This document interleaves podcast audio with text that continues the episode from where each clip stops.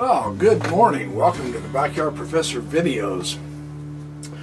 I've started a, uh, a series of videos on biblical archaeology with the Asherah and some of the First Temple Judaism theological ideas and the themes of the ancient deities and how archaeology is confirming Israel, just not in a way that the churches are familiar with it. And then I've done basically an introductory video on the historical Jesus and some of the materials uh, of how they've covered the historical Jesus. And I'm going to be doing much, much more on that. And uh, what I want to do today is share a theme, an idea from one of my very favorite biblical scholars and classicists, Dennis R. MacDonald. I've got his stack of books right here. I'm going to take some information from the Dionysian Gospel, the fourth Gospel, and Euripides, which is an extremely interesting concept. Uh, MacDonald is the great scholar of mimesis, that is, in antique times, uh, especially around the time of Jesus, the people, the Romans, the Latins, the Greeks, people were using ancient authors. Homer and Virgil were the two main big ones, of course.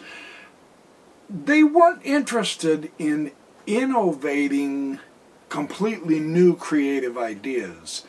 They would take what they had, the Homeric epics, Virgil's classic text, the Aeneid, and they would imitate it, which is what the Aeneid is of the Odyssey and the Iliad from Homer, and they would present their own story. But they would either embellish characters, they would take a plot and change that plot to enhance their hero, or even to enhance their bad guy. They would turn a victory from one story into a defeat of another, etc. This is called mimesis. It was prevalent throughout the Mediterranean area in the days of Jesus. MacDonald has written many, many texts of which I will elaborate on. On this theme of the Gospels themselves, Matthew, Mark, Luke, and John and how they all have practiced mimesis from the classic Greeks. So we now have more sources that the gospel writers we now know that they use. The ideas of I mean you can see there are just thousands of pages of text here. Many many different views. The Dionysian gospel I believe was 2017 Fortress Press, Minneapolis, yeah, 2017. So this is relatively new. And without question, in my opinion, this is one of his very, very, very best texts on this subject. But before I start, I would like to share with you two uh, art portraits that I have done. They're digitally done. This one, this particular one that you're seeing right now, is of Dionysus. And I painted this, uh, I love digital art, so I painted this portrait. And I will use this, you know, periodically throughout this presentation because number one, it's fun to show off my own art. But number two, Dionysus is one of the big subjects of this video. And then this next portrait that you're about to see, that you're looking at here, is my version of Jesus. This is my portrait of Jesus as a Mediterranean Jew. And I like to draw, I love to paint. Uh, I have discovered digital art a few years back and it's very enjoyable. But since this subject is the Gospel of John, Jesus, Dionysus, I'm going to share these a little bit off and on, among other pictures, maps, charts, and diagrams in this presentation. So first on this video of Jesus and Dionysus, one thing we have to recognize that is extremely valuable, in my opinion, is where were the Gospels actually written? And so I did some research on this. None of them were written in Palestine or Jerusalem. And so, in a way, this kind of helps explain why there are various different approaches and views between the Gospels. Uh, John is claimed to have been written in Ephesus. His audience was of Hellenistic composition. So, really, this actually, now we get why he uses Euripides' Bacchae as his basic mimesis to show the superiority over Dionysus. It also explains why John is so different from the other three synoptics, Matthew, Mark, and Luke, because Mark is claimed to have been written in Rome for a Gentile audience. Matthew wrote for a community of Greek speaking Jewish Christians, probably in Syrian Antioch. And Luke is proposed to have been written in possibly Antioch. Uh, another option is Asia Minor, like Ephesus or Smyrna. So this makes sense that there are different emphasis. Now, MacDonald has shown, uh, let's see which one is it. Yeah, this one. This one's a very, very fabulous text. Luke and Virgil. He has shown how Luke used imitation classic literature. He imitated classic literatures from Virgil. Excellent text. And then does the New Testament imitate Homer? Yes, it does. That's a little bit more in Acts. And then the Homeric epics in the Gospel of Mark. Uh, MacDonald shows extensively how much Mark utilized Homer's Iliad and Odyssey.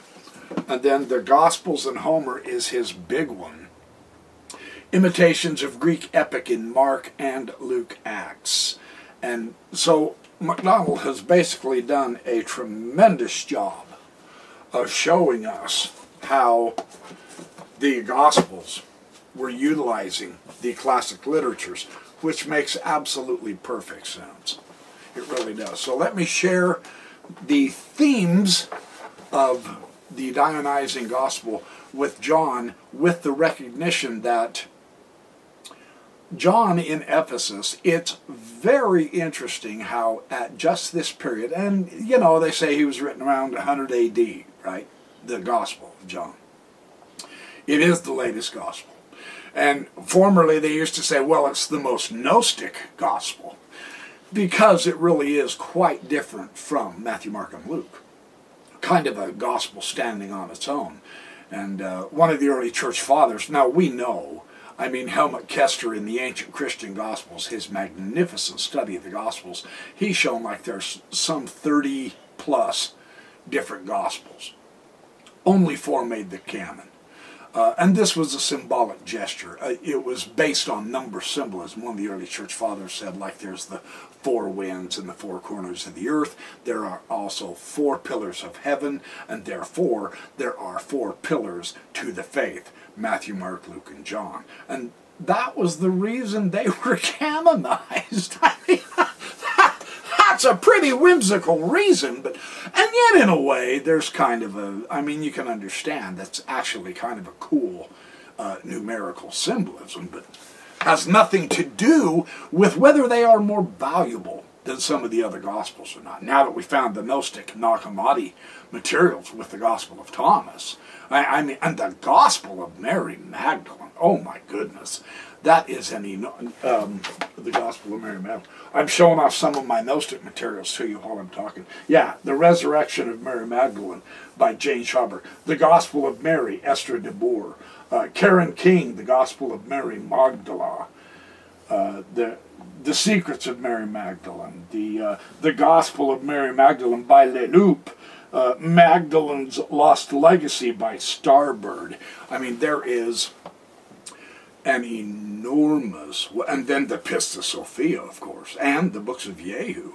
There's an enormous amount of gospels that just simply uh, the the concretizers. I'll put it this way: the concretizers in early Christian history, and this was actually when uh, the Jews were becoming Christian, but they they were still Jewish as well. I mean, early Christianity is Judaism, more or less, just with a different twist and interpretation.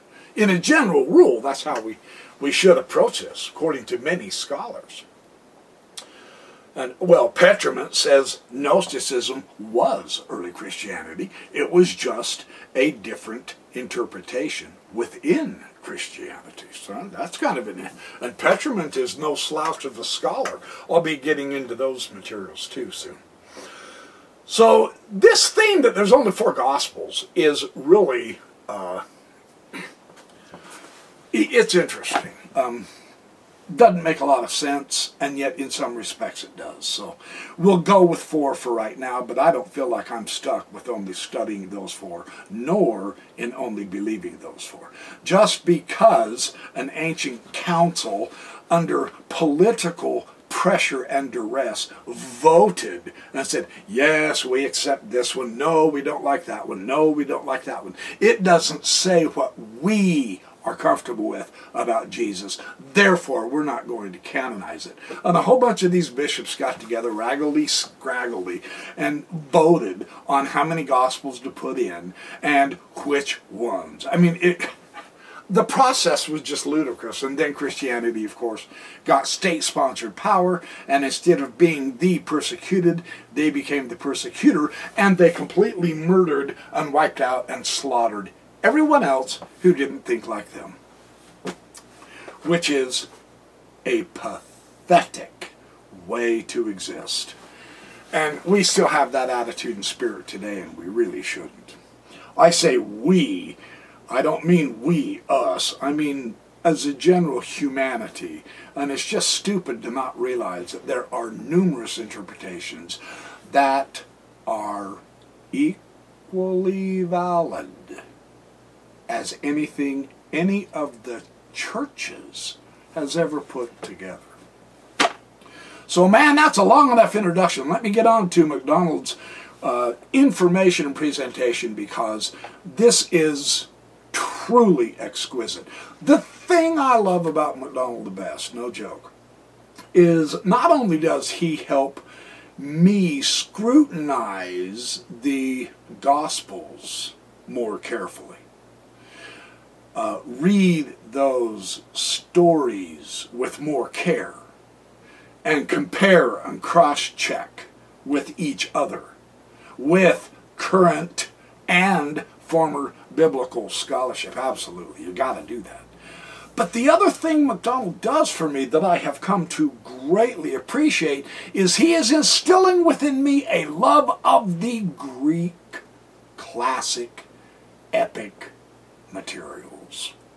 Yes, uh, Euripides, Virgil, Homer, Aeschylus, Sophocles, the great classics.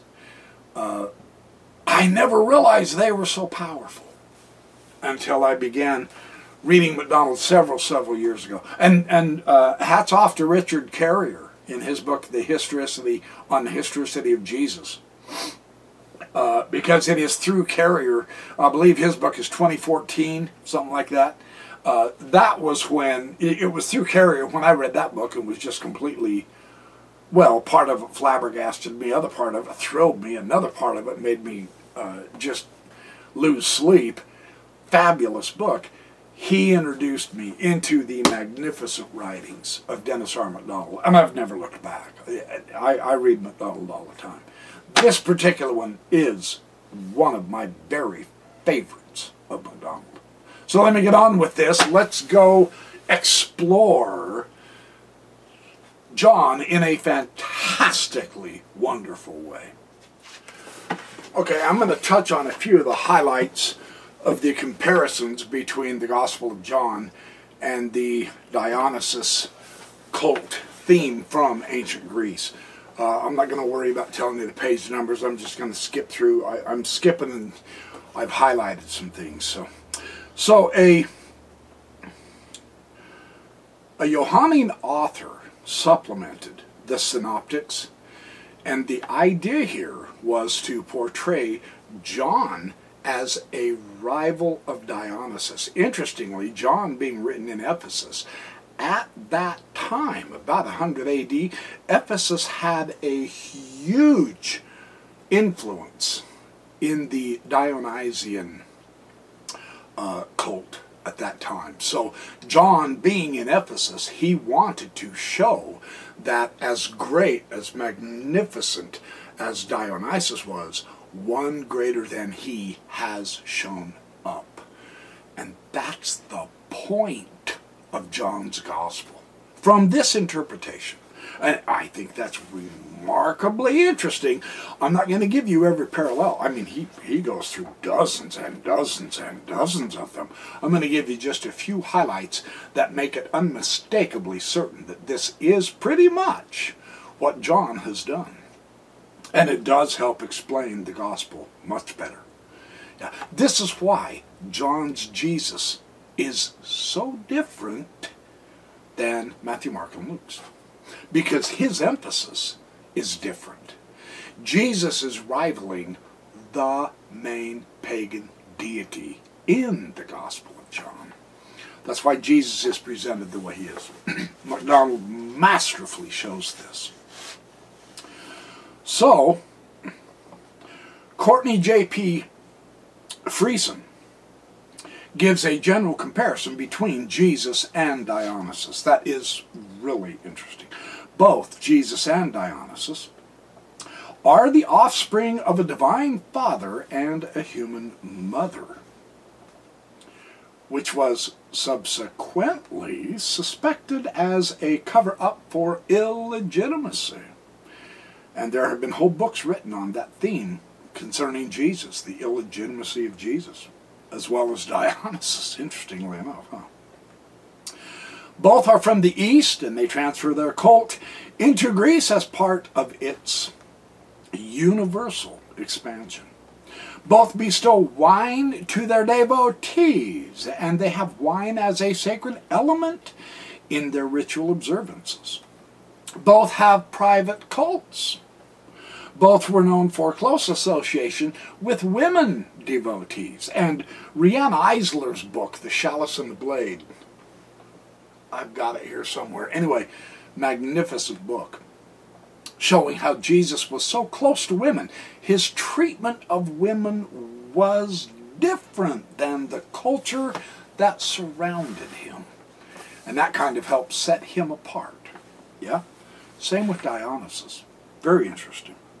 Both were subject to violent deaths, and they subsequently both came back to life. By the middle of the second century, observations of such relationships are explicitly made and we would be later developed in various directions, of course. Now, a juxtaposition of Jesus with Dionysus here is invited in the Gospel of John, but not directly because he was already familiar, as was his culture. People who read John's Gospel would grasp these parallels. The reason why these parallels are not understood today is because we haven't had the Dionysian ideas for millennia. They were stamped out as brutal, pagan, immoral, indecent, and so on and so forth, right? So we don't know hardly anything about it. Back in John's day, it was just common knowledge. So he didn't have to spell it out in his gospel. This is what makes MacDonald's treatment so intriguing, in my opinion, because he brings it out very clearly for our benefit, right? Now, John is credited with a distinctively Dionysiac miracle in the wedding of Cana. The transformation of water into wine.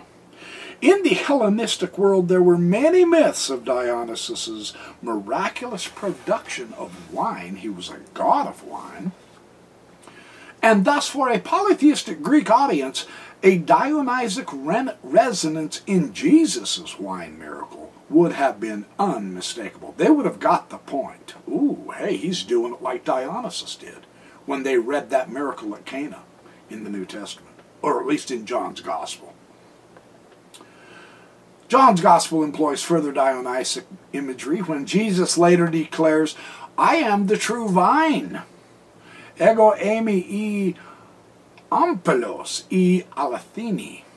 I am the true vine. That was another major symbol of Dionysus.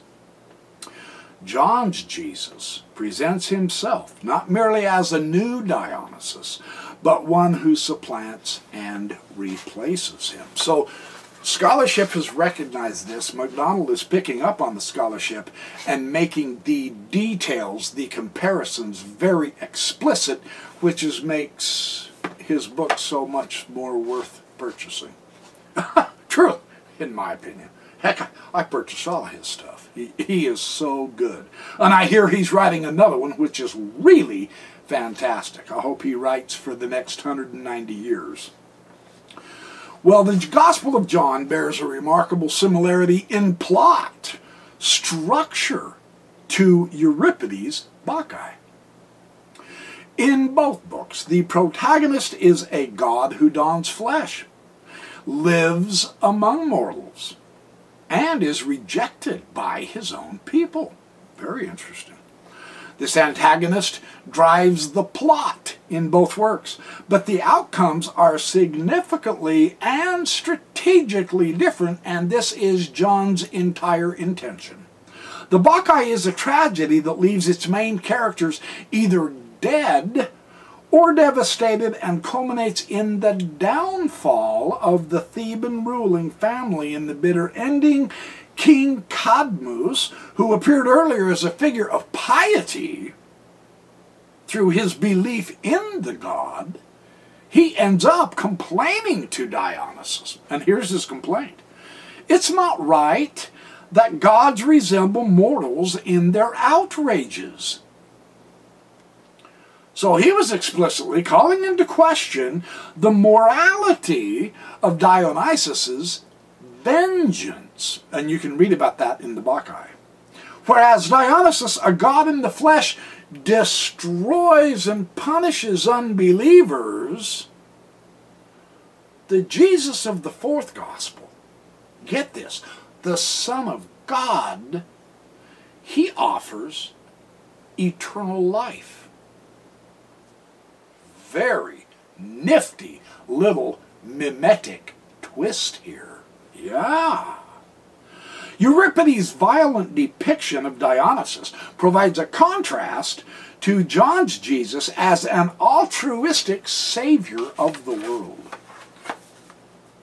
So, Jo-Ann A. Brant's study merits mention my goal is to unmask the skilled artistry of the gospel, John, designed to produce a compelling rendition of the story of Jesus who is capable of finding an audience in a world where Homeric epics and Greek tragedies were still read. The Johannine evangelist not only imitated Euripides, he expected his readers to esteem Jesus as greater than Dionysus. Imitations of the Bacchae suggest why the fourth gospel departs so dramatically from the synoptics, whereas Mark focused on the unfolding of the messianic secret. And Matthew developed his story around the continuity of the Jewish tradition and the new revelation of Jesus. And while Luke focused on the emergence of the new religious movement and its eventual spread to the ends of the earth, the first Johannine evangelist crafted his plot. And what he did is he focused squarely on Jesus' heavenly origin, Jesus as the Logos, en archein ho Logos, In the beginning was the Word, and the Word was God, and the Word was with God. And he also focused and, and crafted his story with the ensuing conflict between acceptance and rejection of his overtly expressed divine identity, Jesus' divine identity. So, this resembles Euripides' depiction of Dionysus. The fourth gospel begins by identifying its protagonist as a god in the beginning was the Logos, and the Logos was with God, and the Logos was God. This one at the beginning was with God. Everything came into being through him, and without him nothing came into being.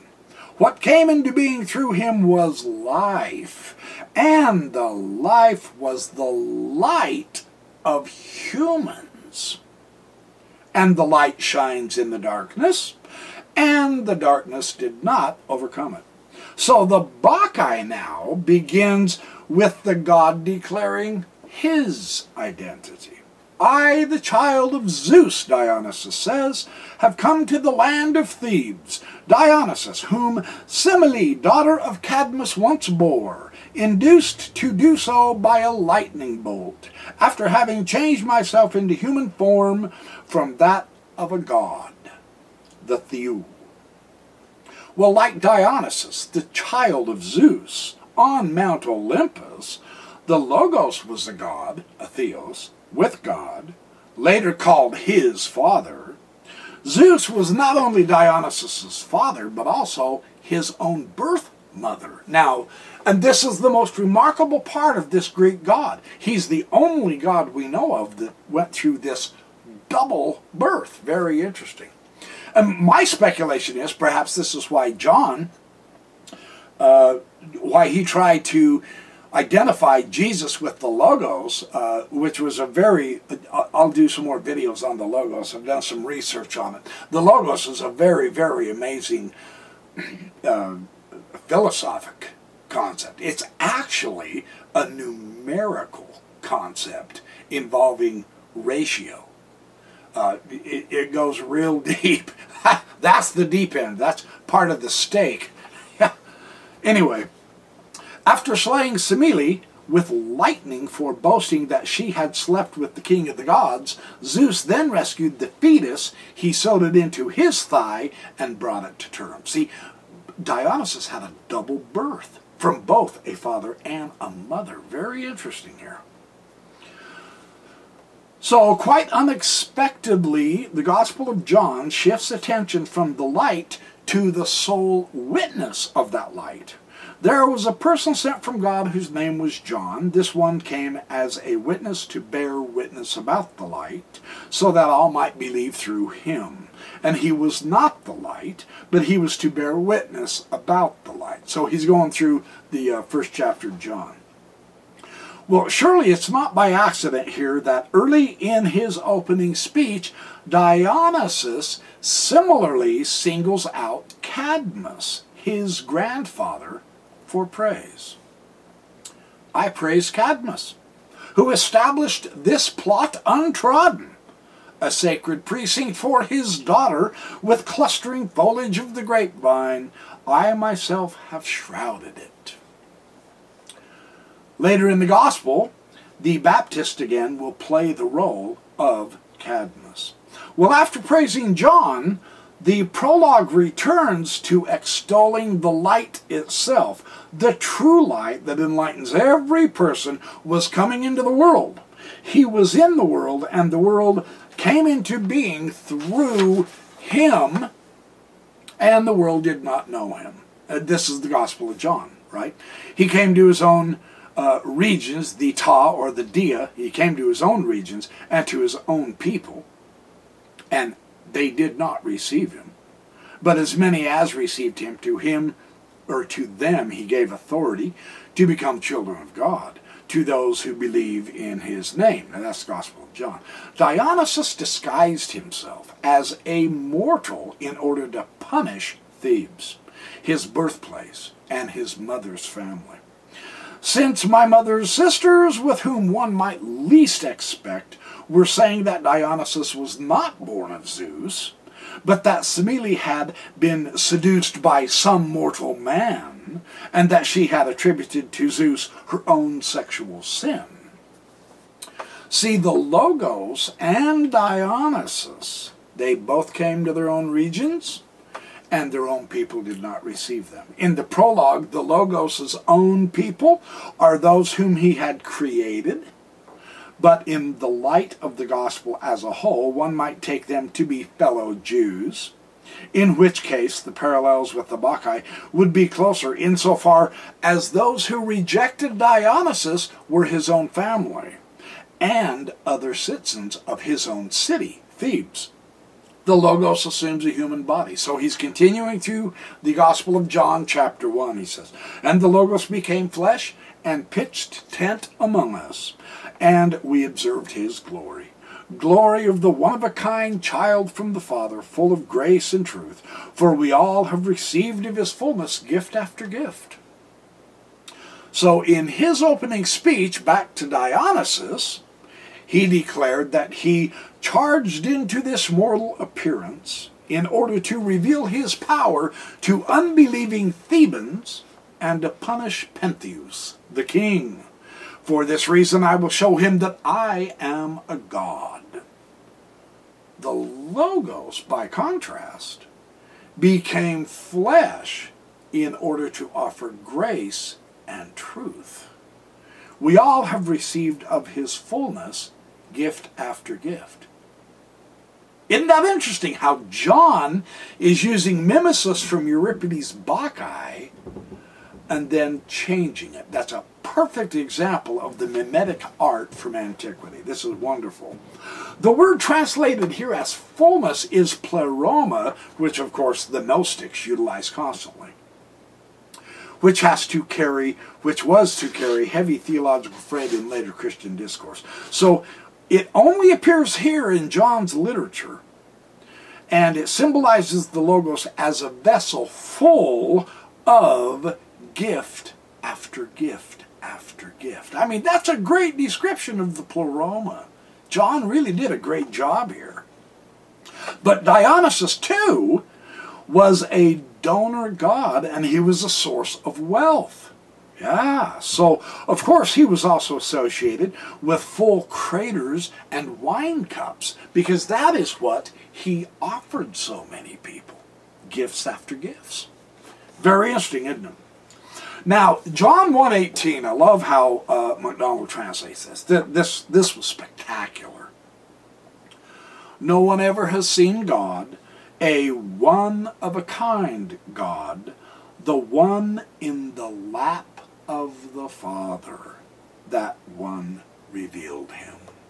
Boy, that is really interesting. So, twice in the prologue, in John, the Gospel of John, one finds the word monogenes, at verse 14 and 18, which I have translated as one of a kind. The author employed it to exclude the possibility that God had other such offspring, such as Dionysus, whom the Bacchae twice calls Zeus's offspring. Dios gonos. I translated the word kolpos as lap in the phrase the one in the lap of the Father. It is the region of the body extending from the breast to the legs, especially when a person is in a seated position, a bosom or a lap. One will recall that after Zeus destroyed Semele, he sewed the fetus into his thigh, which served as a womb, according to the Bacchae. So Dionysus and Jesus both have an unusually intimate bond with their divine fathers. And this is so remarkable how that's brought out through the Greek in the gospel.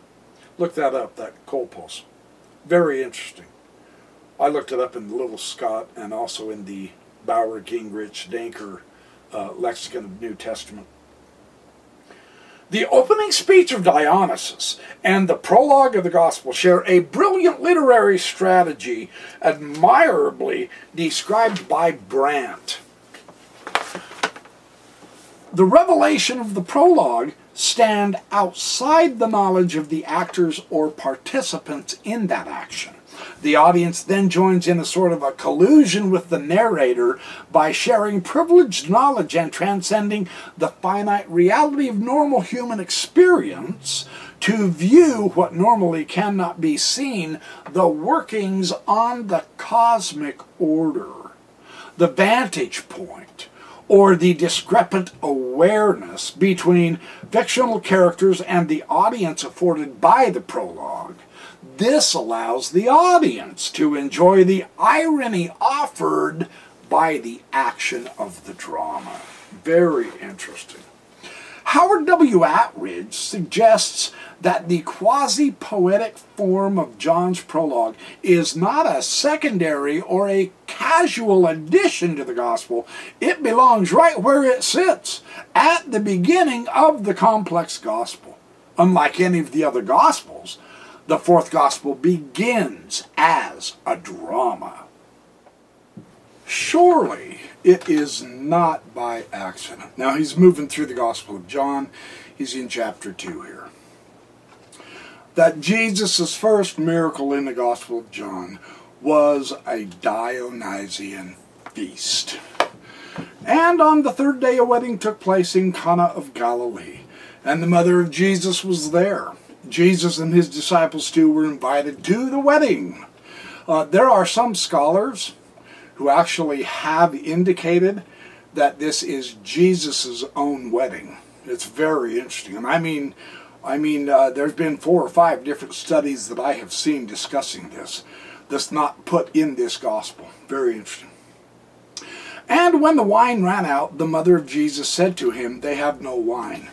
Uh, and if you want, I'll, I'll explore that in some videos too about Jesus being married. Very interesting uh, non-canonical tradition. hey, the more you learn, the more you realize you don't know. That's how it works. And Jesus said to her, What to me and to you, woman? My hour has not yet come. His mother said to the servants, Do whatever he tells you. Six stone water jars were standing there for the purification of the Jews, each containing two or three liquid measures. Jesus told them, Fill the jars with water, and they filled them to the brim. And he said to them, Now draw it out and take it to the chief steward. And they took it. And when the chief steward tasted it, the water had become wine, and he did not know where it came from. The servants who had drawn it knew, and the chief steward called the bridegroom, and told him, Everyone first presents the good wine, and then, when people are drunk, the inferior, but you have reserved the good wine until now. Jesus did this beginning of his signs in Cana of Galilee and revealed his glory and his disciples believed in him. Notice the difference here with the Gospel of John. John has several signs that Jesus did in order to demonstrate his glory, and this is one of the chief differences between uh, the Gospel of John and the three synoptics. Mark even has the secret Messiah. Jesus just wouldn't do anything. He he forbade everyone to describe who he was and all that noise, right? In John, Jesus demonstrates who he is. Very interesting difference. Well, Jesus not only turns the water into wine, he produced over a hundred gallons of it. And of superior vintage. He not only produces a massive amount of vin de marquis, but he does so after the guests are smashed. I love how he put that, huh? The changing of water into wine was Dionysus' signature miracle. According to Rudolf Bultmann, every year on the day of the Dionysian feast, the temple springs in Andros and Teos were said to have poured out wine instead of water. In Eleusis, on the eve of the feast, three empty jars were set up in the temple, and they were found to be full of wine on the next morning. So Euripides twice mentions the god's miraculous production of wine in the Bacchae. The first is this the ground flows with milk, flows with wine. Here is the second. One of them took a thyrsus and struck a rock, from which gushed a wet spurt of water. Another woman struck the fennel wand into a plot of earth, and on that spot the god produced a fountain of wine. Had you been there, the God you now censor, you would approach with prayers on seeing such things. Well, according to Bultmann now, Dionysus' changing water into wine was an epiphany celebrated at the Dionysian feast, that is on the night of the 5th to the 6th of January. Now, the early church saw the feast of Christ's baptism as his epiphany, and they celebrated on the 6th of January. Equal, equally, it held that the 6th of January was the date of the marriage at Cana, as narrated in John 2 1 through 11. Really remarkable, isn't it? Jesus' first miracle in Mark was an exorcism at which a demon recognized him as the Holy One of God. The exorcism produced astonishment well, the Gospel of John author apparently substituted the changing of water into wine for Mark's exorcism. And in favor of this transformations are similarities in what Mark's demon says to Jesus and what John's Jesus says to his mother. Mark says, What to us and to you, Jesus of Nazareth? Whereas John said to his mother, what to me and to you, woman? The narrator points out that Jesus did this, the beginning of his signs, in Cana of Galilee, and revealed his glory thereby, and his disciples believed in him. The first revelation of Jesus' glory was an abundance of fine wine Furthermore, the Cana miracle anticipates Jesus' death, insofar as 2 verse 4 is the first occurrence of the expression, His hour had not yet come. Jesus' hour is going to be His death and His glorification. Well, one might note that in the Acts of the Apostles, the first public miracle is xenolalia, that is, the speaking in foreign languages, which some onlookers interpreted as a symptom of drunkenness. Several modern interpreters have heard in Acts 2 echoes of Pentheus's accusations of Maenad intoxication in the Bacchae by making Jesus' first miracle the production of wine, the, John, the Gospel of John notifies the reader now that Jesus will rival Dionysus. Michael Labahn admirably emphasizes its significance not only for the Gospel but for the understanding of the development of the entire Johannine corpus. By adopting the Dionysian Epiphany motifs, it was feasible to convey the God being in a way that the human side only virtually adhered to the miracle worker. The Dionysian modus provided the possibility to tell the problem of Jesus' humanity in such a way that the revealer manifested himself in human form. And this is what the god Dionysus also did.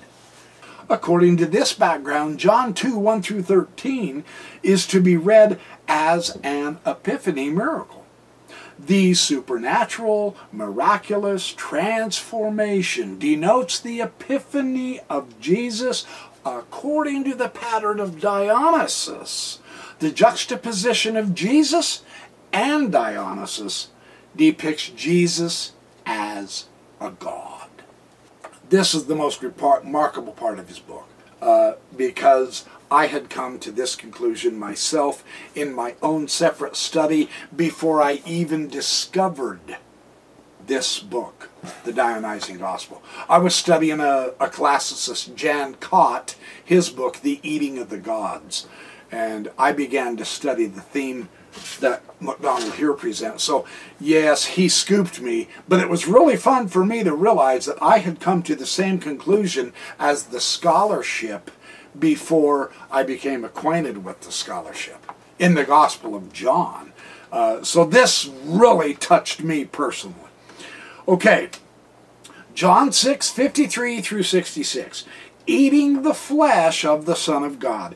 If my reconstruction of the Dionysian Gospel is correct, what immediately followed Jesus' declaration that he was the bread of life was his explanation why the one who comes to me will never hunger, and one who believes in me will never thirst. Okay? Truly, truly, I say to you, unless you eat the flesh of the Son of Man and drink his blood, you have no life in you. The one who chews my flesh and drinks my blood has eternal life. For my flesh is true food, and my blood is true drink the one chewing my flesh and drinking my blood abides in me and I in him. The one chewing this bread will live forever. Then, when many of his disciples heard this, they said, This saying is hard who can listen to it? From this point on, many of his own disciples went back and they no longer traveled with him. Wow. yeah, yeah, right? Were you comfortable when I read that translation from the actual Greek as opposed to the English translations that you've been reading in your Bible? Because that translation is more accurate. Now, this is a remarkable idea here. This grotesque passage departs significantly from the Eucharistic passage in 1 Corinthians and the Synoptic Gospels. In those texts, the elements are metaphorical the breaking of bread symbolizes the breaking of Jesus' body, and the drinking of the wine symbolizes the new covenant sealed in his blood. Yada, yada, yada. 1 Corinthians 11.25. The participants perform these actions in remembrance of Jesus. And the rite symbolizes uh, a legal contract binding the drinker of the wine slash blood into a new relationship with God. In John's Bread of Life discourse, however, this is different. Another way that John's gospel differs from the synoptics because John is trying to emphasize that what we have here is the real Dionysus, the true Dionysus. The one you Ephesians, where John was written, have been following for centuries. The Greek Dionysus that's the wrong one. Here's how John differs so spectacularly. Here's what he says There is no Passover in the Gospel of John now. There is no Passover. There's no inner room. There's no ritual setting. There's no meal. There's no loaf of bread being broken for anyone. There's no cup to drink. And there's no wine at all. There's no mention of a substitutionary death no new covenant, and there's nothing to remember. The setting is outdoors during the day before a large and a mixed multitude of outsiders and disciples in the midst of a difficult controversy in which Jesus seems to offend purposely as many people as he can possibly offend. That's how the Gospel of John presents this. That should wake us up. if you're comparing the Gospels, you should sit bolt upright and take notice. Uh, what's going on here? I think MacDonald has it. Here is what is going on here. The Gospel of John creates a radically new soteriology, a new means of salvation. That's what soteriology means. The idea of how do we gain salvation. Soteriology. So, what he says is now, now this Gospel of John says that by eating, chewing Jesus' flesh, the sarx in the Greek, and drinking his blood, the haima in the Greek, his followers will gain eternal life. Well, these two motives are distinctive to this gospel, and they appear nowhere else in the entire New Testament. They point to Dionysian cult imagery, however. Specifically, the eating of the flesh and blood of the God and the immortality that initiates gain by such an activity. A song of Euripides' Maenads refers to this rite as the sheer joy of eating raw flesh. The cult of Dionysus famously involved two related rites, sparagmos and omophagia. The first is sparagmos means dismembering.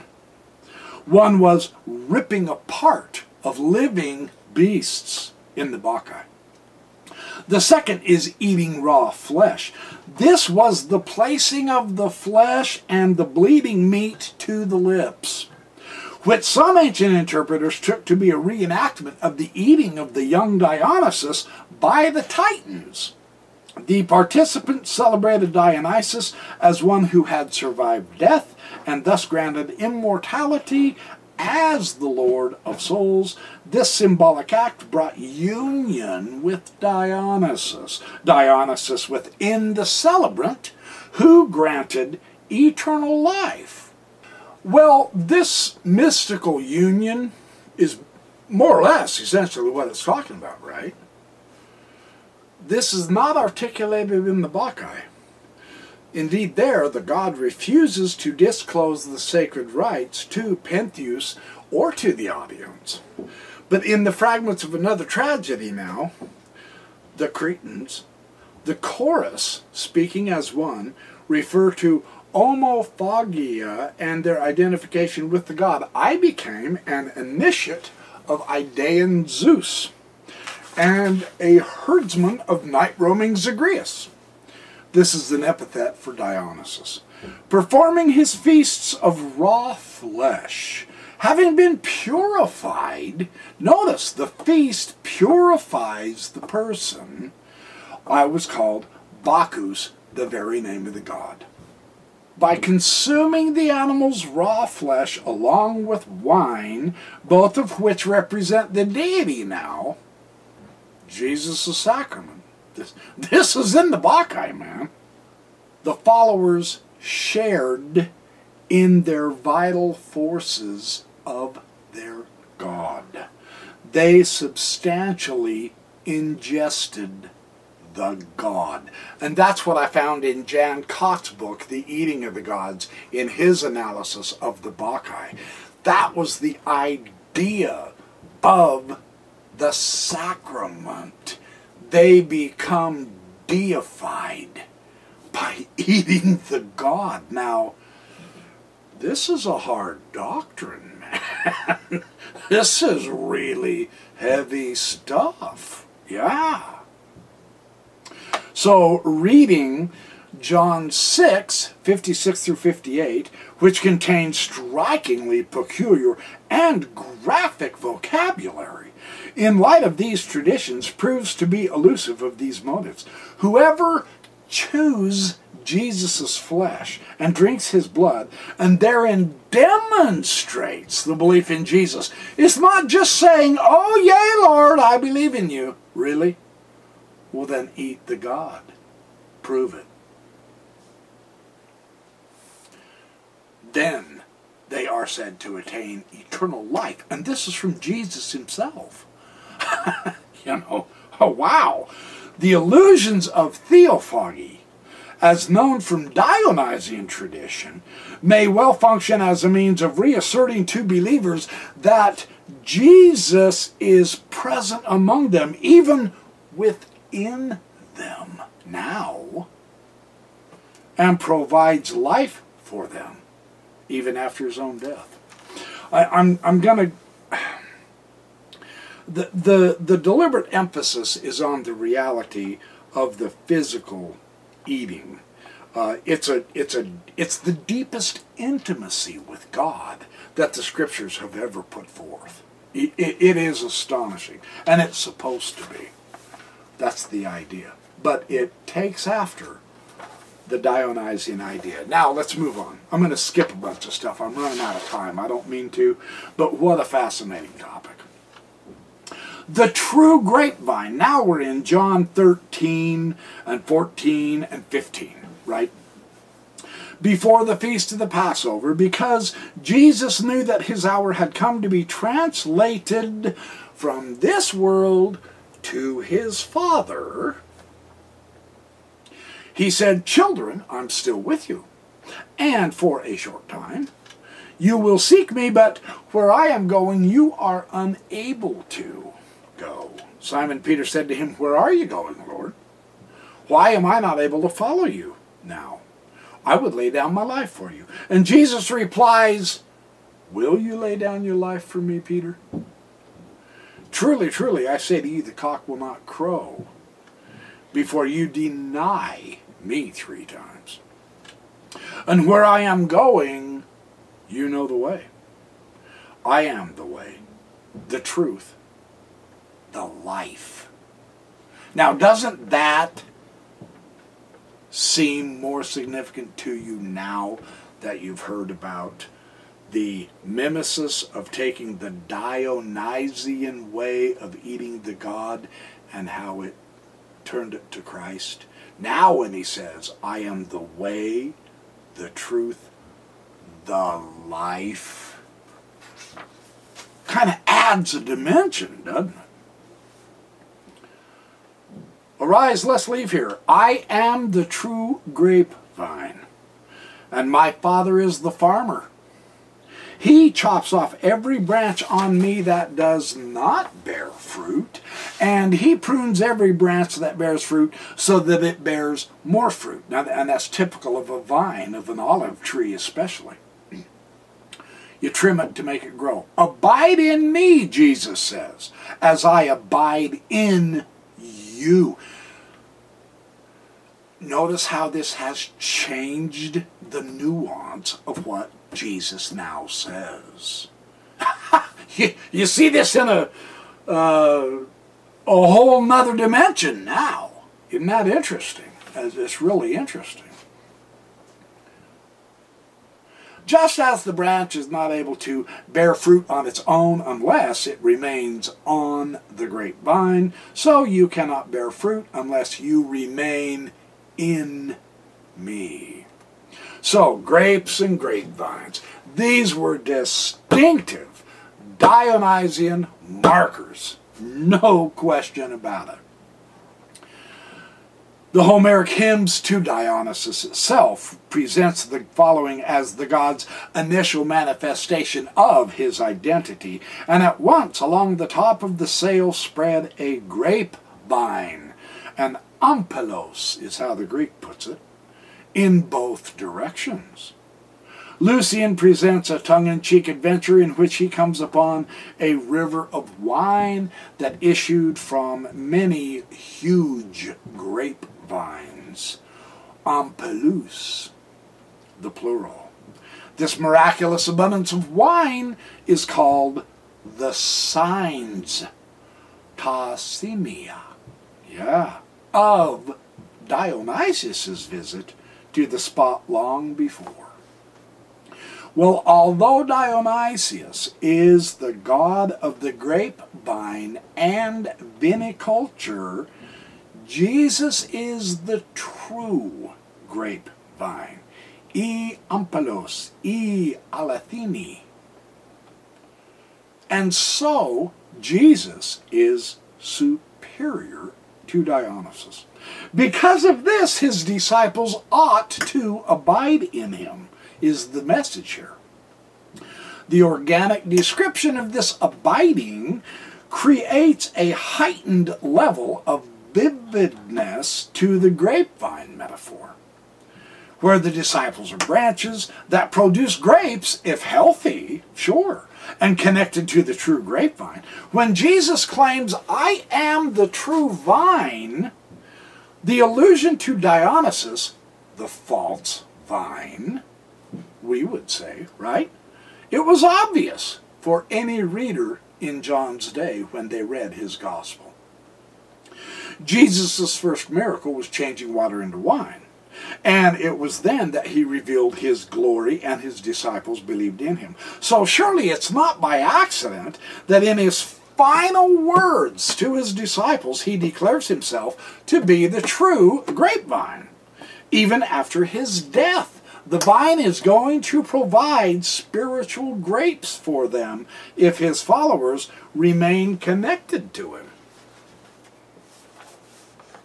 The changing of water into wine as the first of Jesus' miracle alerts the reader to view him as Dionysian, as does his last speech to his disciples, I am the true grapevine.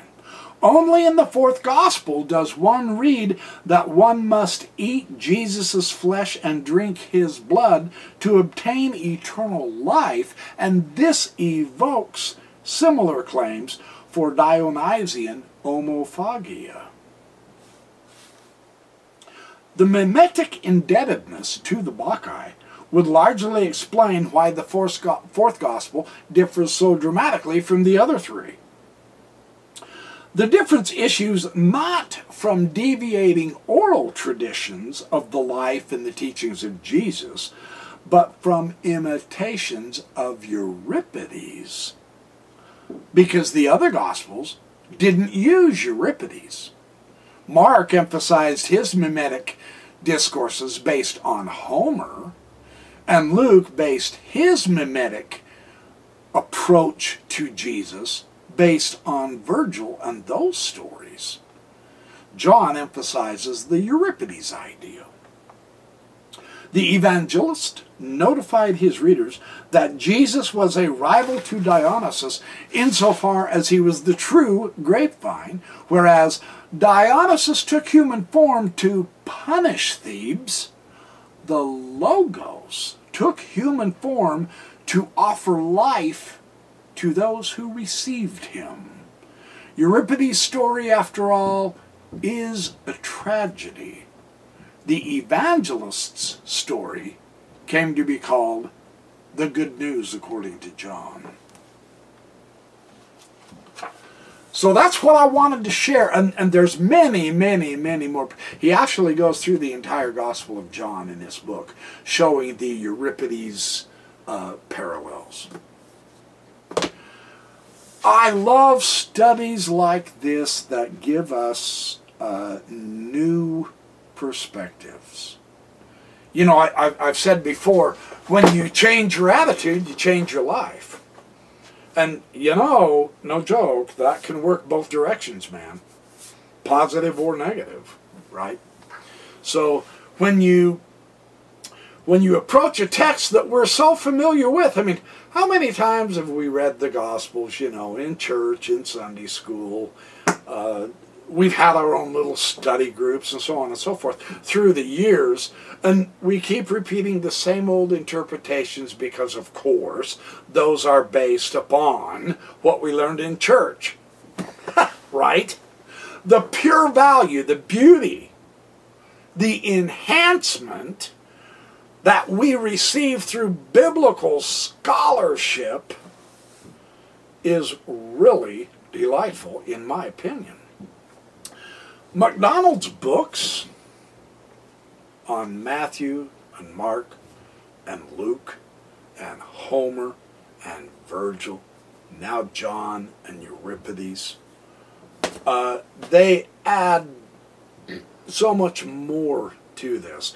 The dimensions go deeper and broader.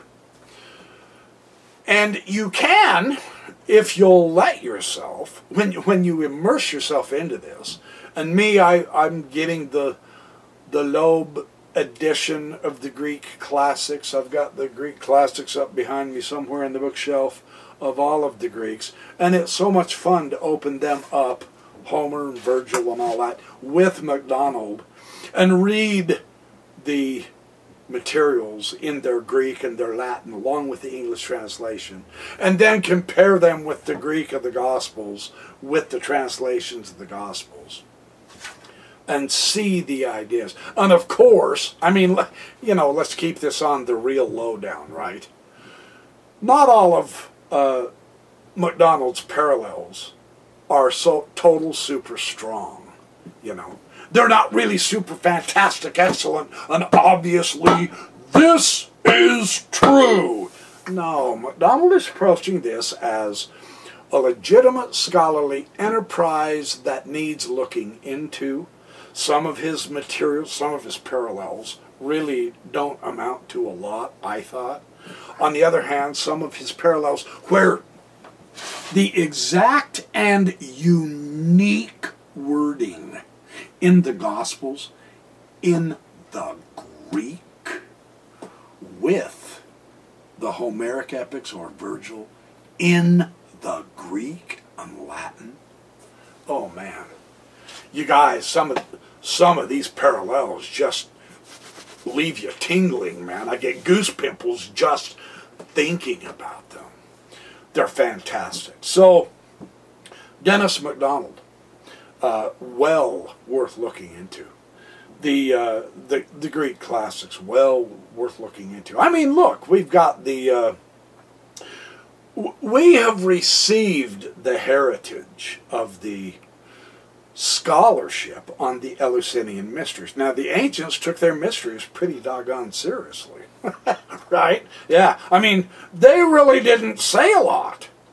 Uh, that's why we're still struggling to comprehend them. Right now, I'm doing some research in the uh, the Mithras liturgy that I'm going to give to a colloquium of scholars in January, and then, excuse me, then I will present videos on this uh, this Mithras liturgy, and Mithraism was based on art, not uh, written materials, right? So this is this is a case where we have to interpret the art, yeah.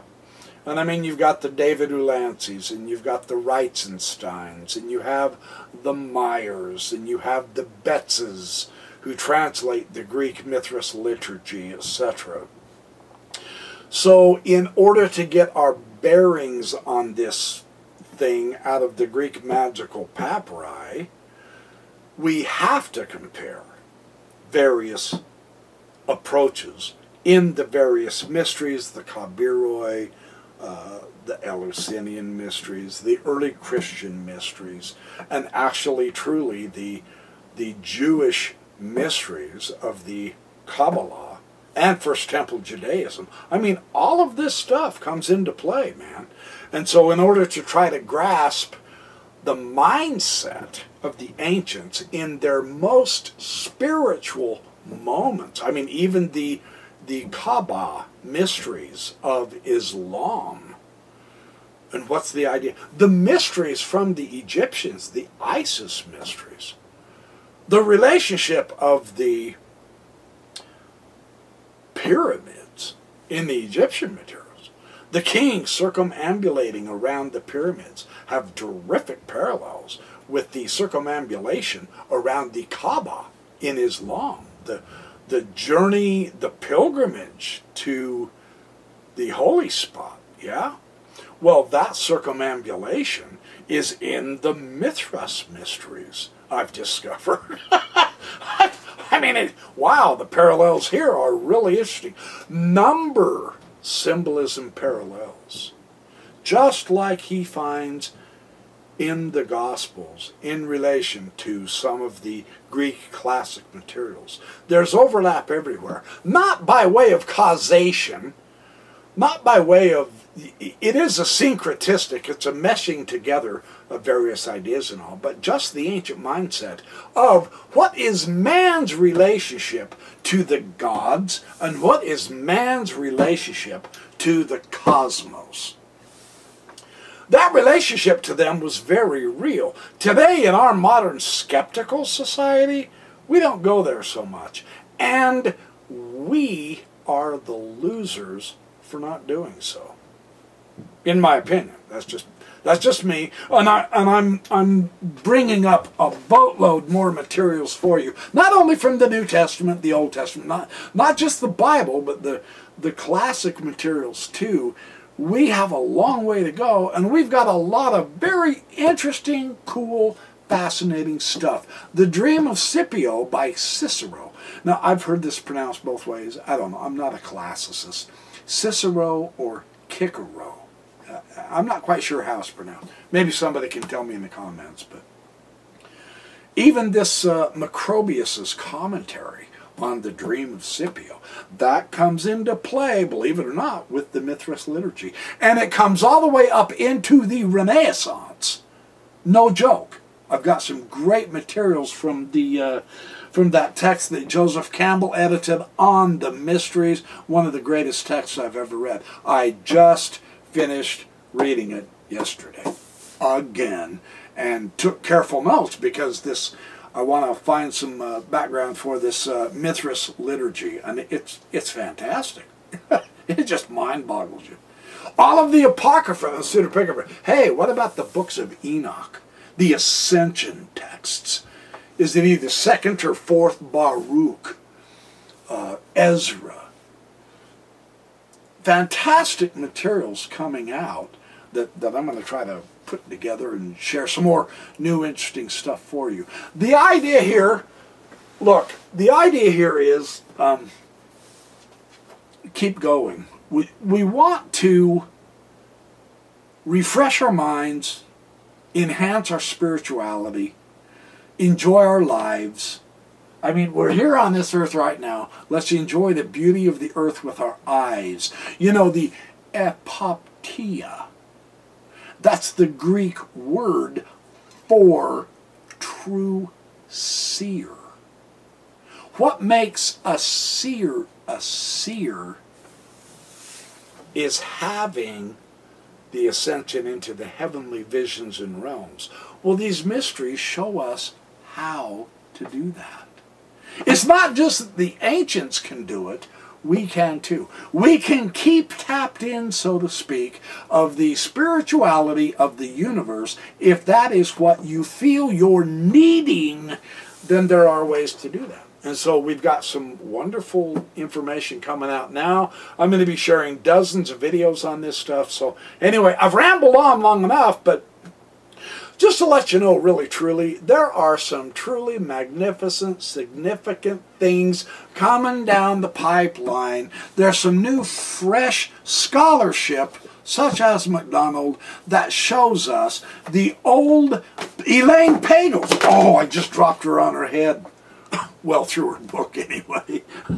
uh, on her book Beyond Belief, the comparison of the Gospel of John with the Gospel of Thomas. I, there's some fantastic new stuff coming out, you guys, that shows that our reading and studying of the ancient scriptures does not have to be a bore. No, we can we can approach this not in the spirit of rebellion or apostasy. I mean, some are going to say, "Well, that's not what my church teaches, therefore you're wrong." You know, you can't help people like that. So what? We're going to throw out more information, more ideas, more interpretations, new, fresh approaches that breathe life back into the old staleness that unfortunately religion has become. It doesn't have to be that way. It does not have to be that way. I, I, I don't buy that, right? So, anyway, now I'm rambling. I, I got to quit. So thank you for watching my Backyard Professor videos. I've got a lot more coming down the pike. I'm not kidding. Uh, so in the meantime, remember, do good, be well, have fun, make lots of friends, be happy, and don't forget your eyesight. The world is a beautiful place. I'm not even kidding. Really, truly.